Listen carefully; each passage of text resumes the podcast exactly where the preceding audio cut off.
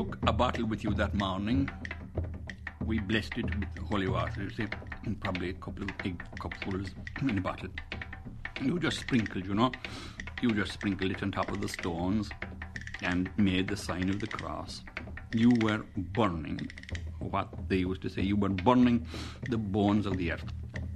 That was the old saying. It was, it was a bloke that came up from Abbeyfeale that I heard claim that all the old lime burners of old used to say it.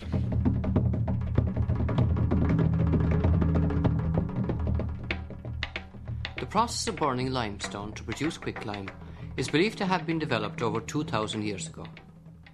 Pliny the Elder, who lived in the 1st century AD, wrote about the production and the uses of it at that time. However, it is believed the process was known for at least two centuries previous to that. It traditionally had three popular uses. It was used in building as an ingredient in mortar and in plaster, and also in lime wash. It was also used in tanning for cleaning the skin and for removing the hair, and in agriculture as a fertilizer to sweeten the land and also to neutralize acid in the soil. Burnt lime or quicklime also had a more sinister use, as illustrated in this poem. In Reading Jail by Reading Town there is a pit of shame, and in it lies a wretched man eaten by teeth of flame. In a burning, winding sheet he lies, and his grave has got no name. And in this powerful verse, and all the while the burning lime eats flesh and bone away, it eats the brittle bone by night and the soft flesh by day. It eats the flesh and bone by turns, but it eats the heart away. That, of course, was Wilde's poem, The Ballad of Reading Gaol, written while he was in Reading Jail, uh, describing an execution he saw in the prison. Quicklime also made one, at least one, dramatic entry into Irish politics when a fist of quicklime was thrown at Parnell. This is how his wife, Catherine, described it. It was during one of these last meetings that someone in the crowd threw lime in the chief's face. It has been said the thing was a hoax and the substance thrown was flour. It was not flour, but lime and had not Parnell shut his eyes in time, he would undoubtedly have been blinded. However, in this programme, we are dealing with the practical and less dramatic uses of burnt lime. The lime was produced in kilns, always pronounced kills with the N silent. These were stone structures shaped like a spinning top. The stone, limestone from the quarry, was fed in at the top, known as the mouth, and the finished product, the lumps of burnt lime, came out at the bottom, known as the eye. Wood charcoal, turf, culm, a type of anthracite, and coke cinders were used at different times to burn the lumps of blue stone. When subjected to the full heat of the fire, the blue stone was transformed into white or greyish white lumps. These were lumps of lime, also known as quicklime or burnt lime. In this programme, we examine the life and work of a lime burner as seen through the eyes of two men, both lime burners. One is Marty McAuliffe of Lixnaw, County Kerry. The other will be known in this programme as the lime burner of Church Hill, an imaginary village somewhere between Mallow and Charleville in County Cork. The account here is based on an unpublished memoir. The reader is Thomas Dudley. I got a job in, in Churchill Quarry, and the job was following a pony and but drawing the stones from the quarry up to the kiln. I now had something I never had as a farm worker, and that was I now had half day and the wages were better. I had um, 25 bob a week. I was only there 12 months when I was shifted into Mallow to the two lime kilns in the Nuns Walk. Just before I was shifted into Mallow, I used to have to work three days a week in Churchill, and I used to have to go to the other three days to Ballymac, clearing away the top of the quarry, clearing away the soil. Then I was going into Mallow from 1936 up to 1941. There was no quarrying in there, but there was a fellow with a hired lorry carting the stones from Churchill Quarry into the kilns in Mallow, and the stones were all piled up. I was inside in Mallow one morning in the kiln. I used to have to be in there at eight o'clock, and I wasn't too long inside at all when this man came in, and I only knew him by eyesight. I knew that he was a mason. He came in anyway, and he asked me could he take a measurement of the eye of the kill? Of course, it was equal to me. I said he could, of course. Anyway, I asked him. I knew that he was going to build a kill somewhere, but I asked him anyway, and he said he was. I'm building a kill, said he, in Churchill, for a man by the name of O'Brien. We got about a week after. Murphy came in home one night, and I up and told him about this Bill from Ireland. That was his nickname. He was a native of Doneraile. He was a great mason, coming and measuring the eye of the kiln, building a kiln, Churchill, for a man by the name of O'Brien. Here it is, Tadine, says Murphy. Now's your time. Look here. Go down a Sunday to Patchine and Jimeen. They live down Challival side. I didn't know where Challival was. Says I, I have no business going down there till he have it built anyway. Well, says he, the sooner you go there, the better. And in the meantime, says he, the Lord of mercy on him, I always think some for it. In the meantime, I'll have a talk with Jimmy O'Connor. He was a farmer that lived up Mount North near um, Ballymac, and O'Brien had all his land taken for tillage and grazing. And there was two or three of his daughters that were in charge of O'Brien's shops down the country. So I begot it passed off anyway, about two or three months later, who come into the kill again but Bill from Ireland. I asked him how he was getting on at the kill, and he says, I have it built. I said, Have he it started yet? No, said he. He's only opening the quarry, but he told me, he said that he, a very decent man, that he'd be opening it after Christmas. Oh, by God, I was getting uneasy then. I thought in my own mind that I should go down and see about it. When I went home that night, who came in but Murphy? I up and told Murphy that the kill was built. He had a bad look to you. He was very rough, vulgar sort of man. He said, You're losing a good job. Do you think, he said, that uh, you could carry it on? Do you think that you could manage it? I think I said I'd have no bother about managing it. Do you know, he said, how much culm you'd burn in a day or a week? And, you know, he started asking me questions like that. So I, I gave him an explanation of it, and he said he'd go up to Jimmy O'Connor tomorrow night if we take it on.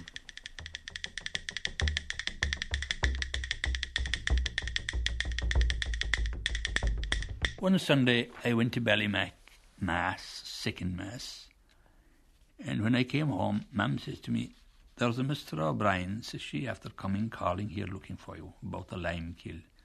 And he stopped about a quarter of an hour. He said he couldn't wait, but he'd call again at two o'clock. He's to call to take you down to have a look at it. So we got good enough. He came in the car with uh, Mulcahy. O'Brien was questioning me all the time about, from Churchill about the tonnage of stone and about the amount of culm it would and all that kind of stuff. And I was able to tell him, and he seemed to be quite satisfied about it. He told me from the start that he wasn't worried if he never sold lime, that he wanted it for himself. for he had two farms in Ballymullen. He had all this land up the mountain, and of course, it was on the mountain all this lime was wanted. What did it do for the land? Well, it was supposed to be very good anyway. Even uh, the uh, lot of that land now around Abbeyfeale and Mount Collins, that place was only mountainy land that time, and they used to put out, they used to mix the lime with with um, the sand from Ballybunion out of the strand.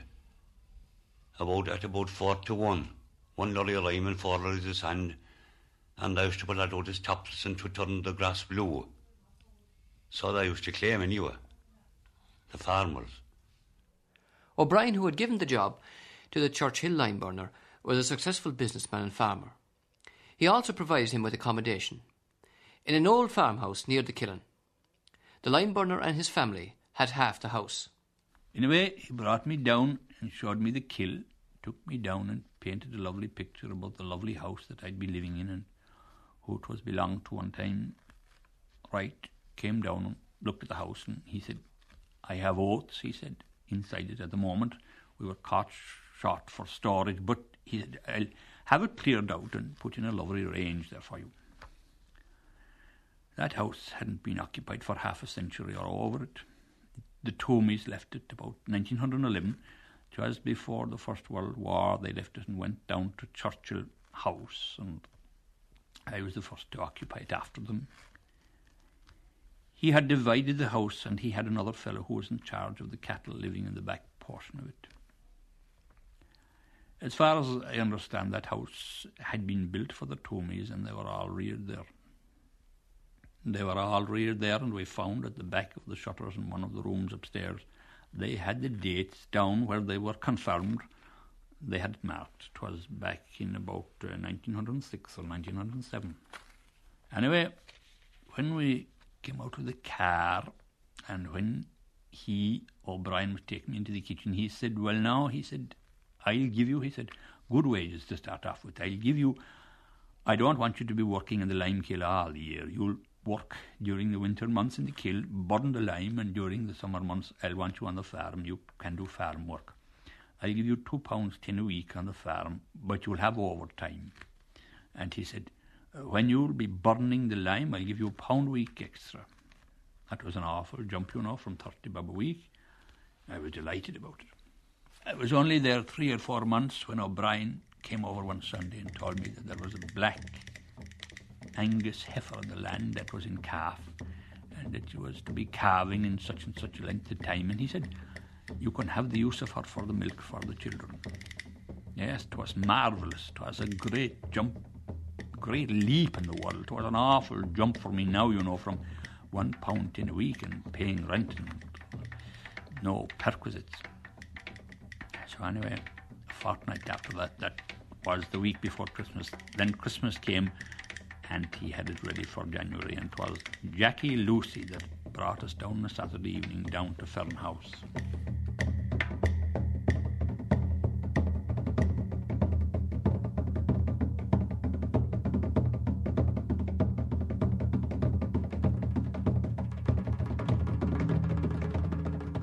The day before I lit it, I had to collect a lorry of waste timber. Well, that wasn't any bother. It was only a case of filling up the lorries with all this waste timber inside the carpenter's shed, and at the time they were only glad to get rid of it. Any of the blokes that was working with me didn't know, hadn't the faintest idea how it was going to start. But what puzzled them altogether, when I started filling the kiln with stone and the culm without any fire in it, they were whispering between themselves, where the hell is he going to light it? Or how is he going to light it with the stones? No, the secret was, you see, that when you go to light a kiln, you must have the timber up to the first cylinder, or have the cone full of timber at least. But you can half fill the kiln if you like. It's up to yourself. But if the timber is dry and you know you're going to have a good fire, the cone will do you. And have the driest timber you can in the cone. And then you must have the timber as level as you can, and then the next thing you have to do, you have to cover the timber with stone, the raw stone, in one stone in height. One stone, not another stone on top of it. Only one layer of stone, and it must be as level as possible. And how you know it's level, the same ring of brick must be appearing all round. When you have that done, then you must put a light layer of culm over that. The tops of the stones would still be sticking up through the culm, and then you count three rings of brick up, and then you put in your next layer of stone three bricks in depth, and then culm again, heavier coat. You'd have the stones just covered then with culm, and around by the side, around by the brick, and half an inch out from it, you'd have it about an extra two inches of culm around by the brick, but not against the brick. The idea of that is that brings the fire up the side quicker. It was very slow and difficult when you start off, and when you're down 23 brick, 23 brick works out that you have six layers of stone, six threes are 18, and five brick will work out then the height of the culm, you see. Well, we have one layer in. What are you going to do now, Tim? Are you going to light it? No. Anyway, we had the kiln full about quarter past or four o'clock, having started after dinner. When Jimmy Mulcahy was there, and Bill from Ireland, the man that built the kiln, was there,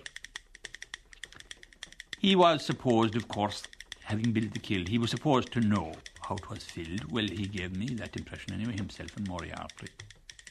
Anyway, I suggested to one of the men that he bring some of the stone from the heap that was broken outside to bring it in to help the lot that was broken inside, so as not to wait until all the stuff was inside and gone into the kill. So the next thing was that um, I see Bill from Ireland going over to Jimeen Bryan, who was barrowing over the stones, and he telling him that he should handle the stones into the barrow, and not to bring in any of the bruss or the small grit that was in between them. And Brian, when he brought over the barrow of stones, Mulcahy said to him, Why don't you use a shovel, Jim? Mulcahy used to talk very fast, you know. And uh, says, That devil, he, he, he, he says, told me I wasn't to bring any of the bruss. That would choke the kill. So I said nothing, but I just felt like going over and telling him to mind his own business, but I didn't know where I stood. He was there by instructions from Ryan, you see. Anyway, they were watching me all the time to know what I was doing. I came down when I had it full, and I pressed the tire in sort of edgeways under the eye, and I put in a fist of dry timber and threw, threw, and threw a, a, a pint of tar on it and put a match to it, and whoosh, in the course of about ten minutes, boom, all the timber catching fire inside it. But what was puzzling them altogether, there was no smoke coming out you know, they thought that immediately it was lit underneath that smoke would be up there, but mm, there was no smoke came up. That was the laughable part of it, you see. With the dry timber, there was no smoke. It was all ablaze. But it was when the tire got rightly going, it was then it started to smoke. There was no smoke coming out of it until about uh, 10 to 6, and it was only just barely coming up around the sides then and, and until about uh, seven o'clock, and it was raining. Then, by the same token, there was a good volume of smoke about it.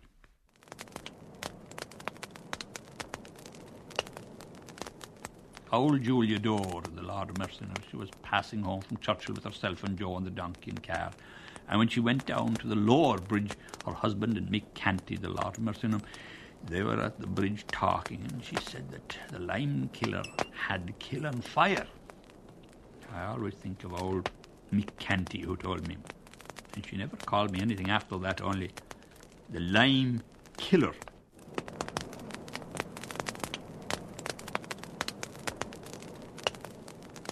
Could you describe the, the process like? When you, when you cut the stone, what did you do with it then? When you brought it to the kiln, what happened? Uh, you start to do the kiln with, with turf. You put about two horses of the turf in the, in the bottom of the kiln and you put a very light layer of anthracite for a start and a very small layer of stone. And you continued on then layer after stone, of anthracite and stone, until your kiln was full. And you set fire to it in the bottom, and you would leave it resting for three or four days until the fire came to the came up. And you added on then layer after layer of anthracite and stone again. And you, you might maybe for the first week after starting, you mightn't get anything out of it. But after that, then you'll be drawing it and you might draw out a barrel of lime was five cubic feet. You might get 20 barrels a day out of each kiln. When it would be going right, and you had no more, there was no more setting fire to underneath. You kept adding to the top and taking out underneath, and that was the process from on. It would take the fire usually about three days to make its way up. It would be mm, three days before you could take anything out of it, for the simple reason that along with the lime being burned, it'll take a certain length of time to cool, and also, according as the timber was burned away, the kiln dropped about four to five brick down, and when that happened, that is when the fire came to the top. You you fill the kiln again with another layer of stones and a layer of culm on that end. You had your kiln full then. It meant you had the kiln full from the corn up.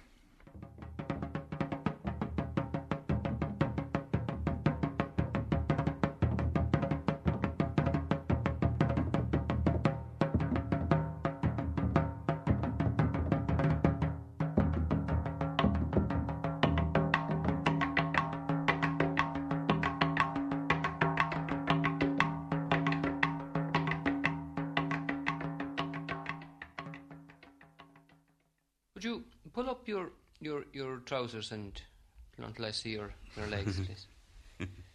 Yes. Yes, it's it, it's yes. You you've had plastic surgery on your on your on your legs. I had in, in, in both legs from the ankles to the knees, yeah. Could you explain how that happened? Well, it was Christmas Eve morning, about 10 o'clock. I was, um, we were finishing out the kill for Christmas. We were leaving it out, like you see. And uh, I put in three or four barrels of, of anthracite on top to spread it around to burn out the top of the kill. And the kill was stuck in the centre. There was a cavity in the centre, and when I was spreading the anthracite, the kill went down, and the flames came up. And only for the help of the shovel, I'd be burning inside it. Well, with the help of the shovel, I got out of it, but it was. Um, You were on top of the kiln. I was, yeah. Did the the you were standing on the on the on the lime On the stone, yeah. on the, stone on yeah. the limestone, and Yeah. it collapsed under you. It went, it collapsed for about four feet. There was four feet of a cavity in the centre of the kill. And I didn't know that. And you fell down into the fire. I went down with the with the stone under me, and the flames went up about. I don't know. That went up for a split second, you see.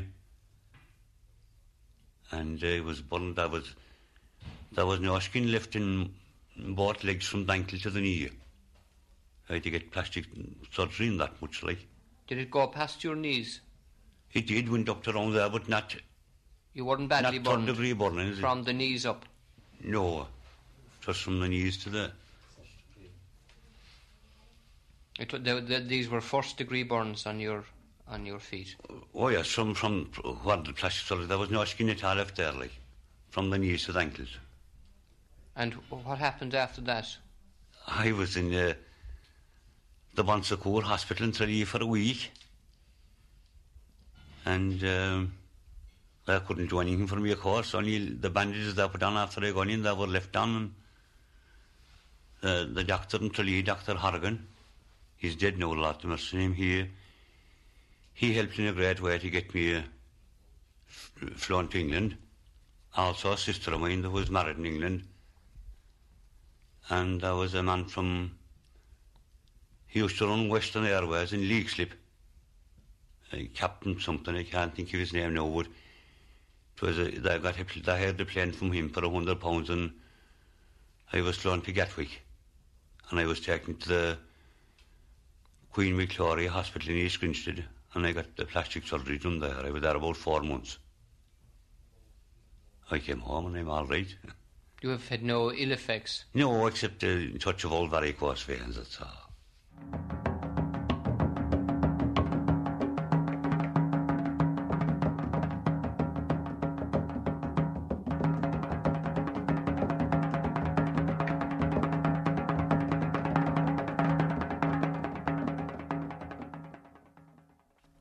What did the farmers do when they took the burned limestone home from the kiln? Well, the, the, the, the, they used to draw sand from Ballybunion from the, the shore and uh, they'd cover the, the heap of lime with the, the, with the sand and uh, they'd leave it in and the lime would be uh, slackening and swelling under the sand and they'd turn that and uh, make what they call tappers out of it and they used to take that out in, in the horse and car and spread it with shovels in the fields. And uh, they used to put it in tillage, put potato ground, and uh, and it was supposed to be very good for the land anyway. How about whitewashing? Oh, sure, you, there'd be uh, donkeys, cars, and horses, cars, and for barrels of lime and half barrels of lime for whitewashing houses because nearly every house in Kerry at that time was was a whitewashed house, and. Uh, where there'd be new house built, uh, even that wouldn't be whitewashed. The old house would be there'd be an outhouse made of it, and it would be still kept whitewashed and well whitewashed. And uh, the pillars of the gates would be whitewashed, and the walls would be whitewashed, and there was to be a terrible sale for lime for whitewashing, more especially before before Christmas time. You see, that was the time out of the most of the sale for for the whitewashing lime, and also in the springtime. Now, this burnt lime could be dangerous. People were known to lose their eyes as a result of uh, say, whitewashing with it? And, uh, It was burning hot. It would burn, and, and if it, if it, uh, and it was known to burn haysheds in farmers. It would leave the kill and go on the horse and car quite cold, but if they put it near hay or near the hayshed, when that would be slackening, it would come to fire again, and it was known to burn haysheds.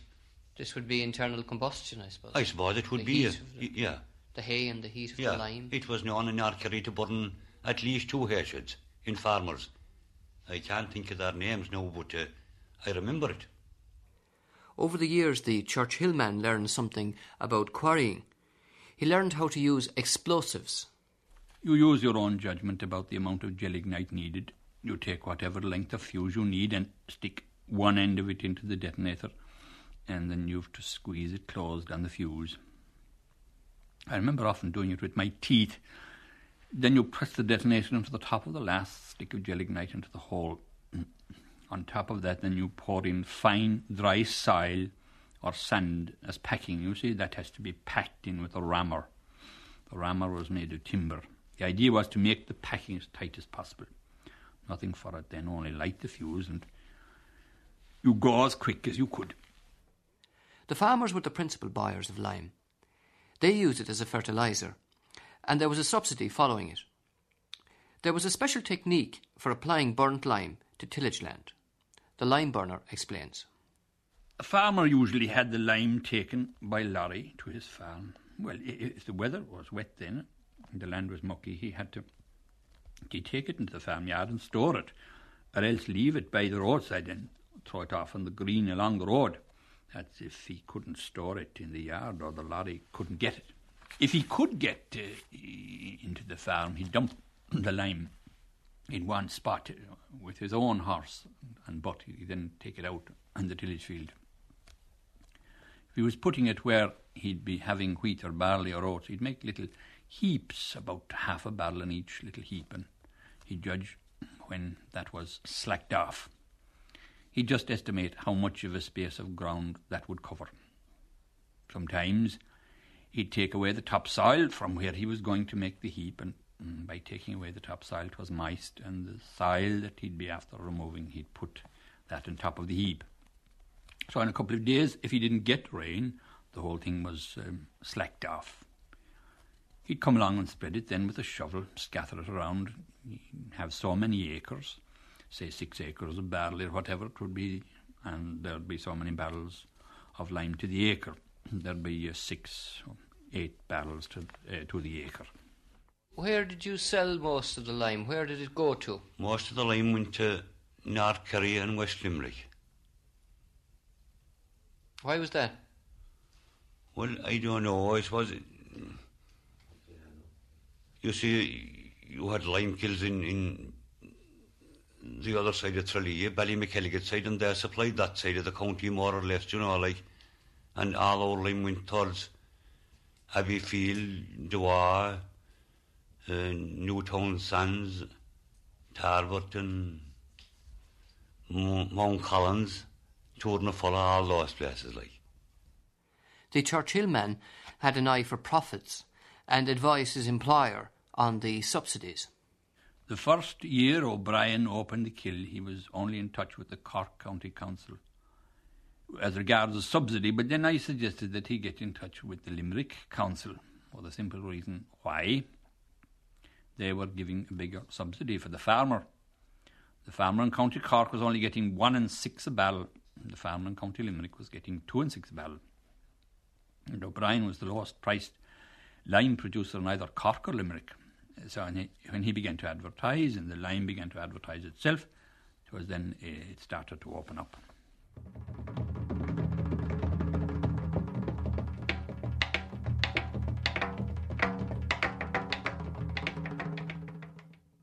Now, the best customer, one of the best, he was the best, and that was uh, Lord Muskerry, that lived in Drumcollogher. And he must have had uh, five or six hundred acres of land, and he took so many ton of lime every year until he had the whole lot limed. And every time he came for to give an order for the lime, all I had to do was, when I had the lime ready, was to send him a card and let him know when to come for it. But 'twas was always a pound, pound tip. he was about, I, I, think he told me at that time, he was about 75, and uh, it would be two years after he came around again looking for lime, and we weren't burning at all. And when I shook hands with him, his hand was the same as if you caught a cold stone, and he died uh, about three months after. The first year that he took lime from me, he took 18 ton of it and uh, they put it all on a heap in the middle of some field. Anyway, it was after raining for a day and a night, and of course, all the outside of it was uh, slacked off. But the cows, anyway, the following day, the cows were uh, running from the flies, and one cow didn't she run into the middle of it and couldn't get out of it, and all her other got burned. At the time, she was valued for a good price, about fifty pounds. She died from the effect of the heat, uh, couldn't get out of it, you know.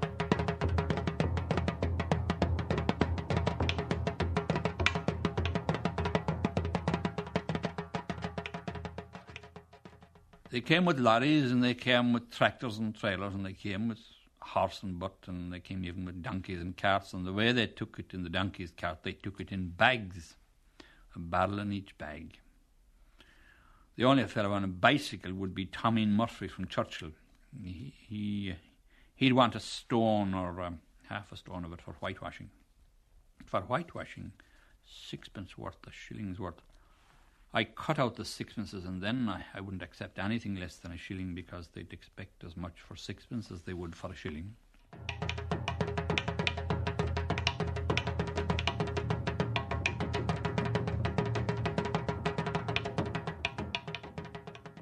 The meanest man I ever met was um, a man, Jackie Mulcahy's father, the Lord of mercy on him. He used to come every year for two barrels of lime, and what the two barrels of lime was for was for whitewashing all the stalls and the outside houses when the cattle were out.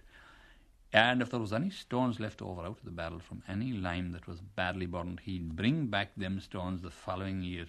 Occasionally there'd be a lump in it, you know, that wouldn't be fully burned. And of course, when any lime that was in it would melt out, the stone would remain in the centre, and he used to bring back.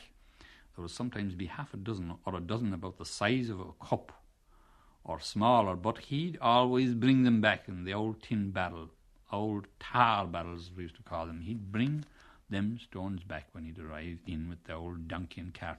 The first thing he'd do when he'd paid for it and he had his receipt, he'd turn the old barrel sideways and he'd throw out the heap of stones and he'd say, I want an extra shovel for them. The only other complaint I had was from a fellow by the name of Cullity, and he was from Fina. And he was always complaining, complaining about if he found any stones in it. I got vexed with him one time, and he said he was after taking two lorries of lime, that was 12 ton of lime. He had three farms and a subsidy for each farm, well, I said, I don't think, I said, that there is yet a lime burner ever born that out of 12 or 15 tons of lime that he wouldn't find a stone. So I was right there, of course.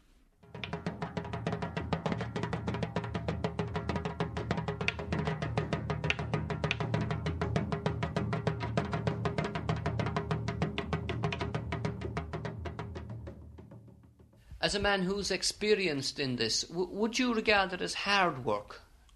Oh God, there isn't any doubt about that. It was, it was very hard work. Uh, you, you, after the drawing out of the lime underneath the kill was was the was the dirtiest part of it. It was there with the dust, and if it, if it were long enough for that, the, the the blood would come off, come from inside of our nostrils, you know. But uh, against that, and again, it, it didn't ever kill anyone because there was very old men that worked it all their lives and uh, lived to be very old and healthy men. And uh, after giving a day to you could go to the pub and you, by God, you would drink three or four pints and relish them.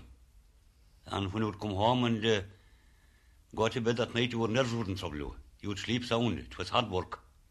From my own experience, I'd actually say it was the hardest job a man could do the heaviest work because you were shoveling stone all the time and lime. I burned six ton of lime in a day, so I shoveled six tons. I shoveled twelve tons because every ton of lime I shoveled out from the eye I shovelled most of it back into the lorries again.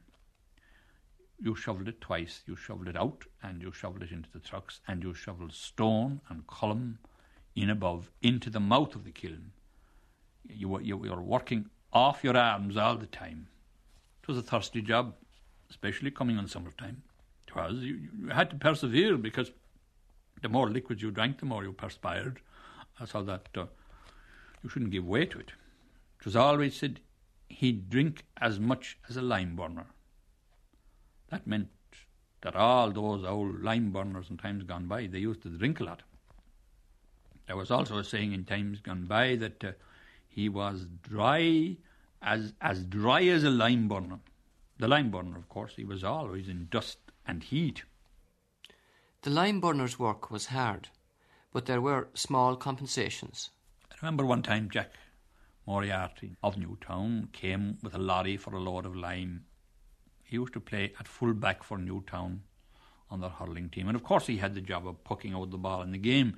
So I noticed him watching me out of the corner of his eye as we were shoveling into the lorry. So uh, he says to me that this should be great exercise for the arms, great for a fellow like himself who'd play hurling. And you know, he's a strong man himself, but he couldn't believe how a small little man like me could pitch the line without any bother, from the eye of the kill right out to the front of the lorry.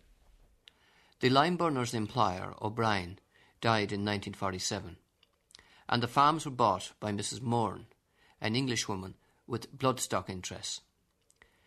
The change of ownership was to have repercussions for all the employees. Must have been in October or November of the year Patrick O'Brien died that old Mrs. Moran bought the farms at Anna and took over the kill. She paid fifteen thousand pounds for the three farms. She came up to me in the kill herself and Jim O'Brien, and he introduced her, or introduced me to her, and um, told her that I was in charge of the kill and all that. And everything was all smooth and lovely, and oh yes, you can carry on and all this kind of stuff. But she never questioned me at all about the terms. She went away back to England then. She started objecting that I wasn't entitled to all that simply because I was an industrial worker, that I couldn't be indulging in all these concessions that I had off the farm and that I was putting expenses on the farm. The milk of a cow and a quarter of ground and all the vegetables I needed. The dispossession of the old lime burner was symbolic of the times because the end of the lime kilns was at hand. Comhlucht Siúicre Éireann, the Irish Sugar Company, was set up in the 1930s, and two products were essential for the success of the new industry beet to make the sugar, and lime to till the soil. To service their needs, the old kiln system was much too slow. So, to ensure a continuous and steady supply of lime, the company opened quarries and set about processing, delivering, and spreading the lime. They introduced the new technology of stone crushing, and ground limestone, the stone crushed into a greyish white powder, replaced the traditional quicklime. In the late 40s, the final blow to the kilns was struck when the subsidy for burned lime was withdrawn. The fires were now extinguished, and the old lime burners turned their backs on the traditional and ancient way of producing lime.